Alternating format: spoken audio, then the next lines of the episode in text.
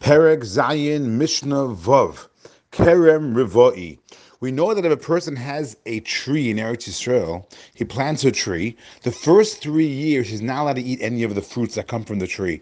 That is called Arla. The question is, what happens on the fourth year? So the fourth year, there's something called Rivoi, and on the fourth year, you have to take the fruits and bring them to Yerushalayim, and eat them there. It's very similar to Meiser.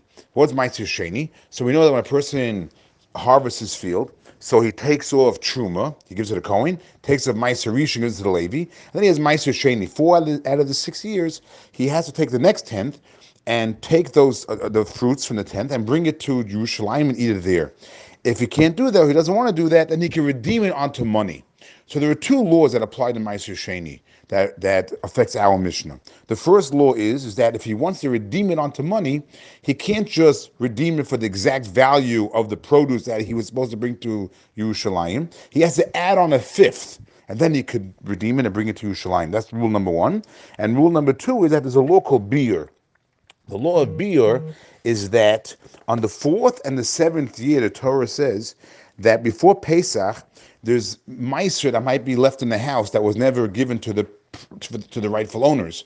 So the Torah says that before Pesach on the fourth and seventh year, you have to clean out that meiser by either giving it to the people who are supposed to get it, or you have to burn it. Biur, you have to burn it. So the question is, does do those two laws of by Meiser Sheni a, you have to add on a fifth if you redeem it, and B, that you have to burn it before Pesach on the fourth and seventh year. Do they apply to this law of Rivai, the fourth year? So our Mishnah says now, Kerem Rivai.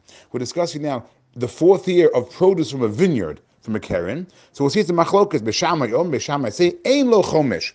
No, the laws of adding on a fifth does not apply, Ein lo biur and it does not apply the law. You have to burn it on the fourth and seventh year before Pesach. Or Beis Hillel no, Beis Hillel said no, Yeshlo. It does apply. Just like those two laws by Ma'aser Sheni that you have to add on a fifth if you want to redeem it, and the burning, and the, you have to burn it the fourth and seventh year was left over. It applies also to Keren Mavoi. And the Rav explains it's learned from Midrasha that we say the same whatever applies by Ma'aser Sheni applies to Keren Mavoi as well. Now we have another machlokis. When it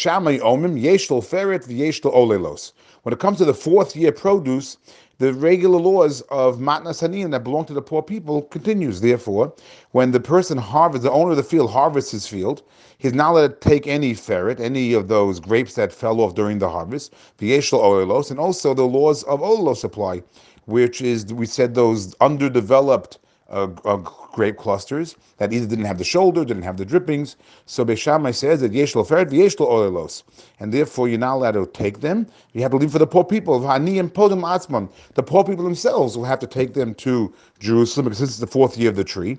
The poor people themselves will have to take them to Jerusalem, or podim atzmam, or if they want, they can redeem it.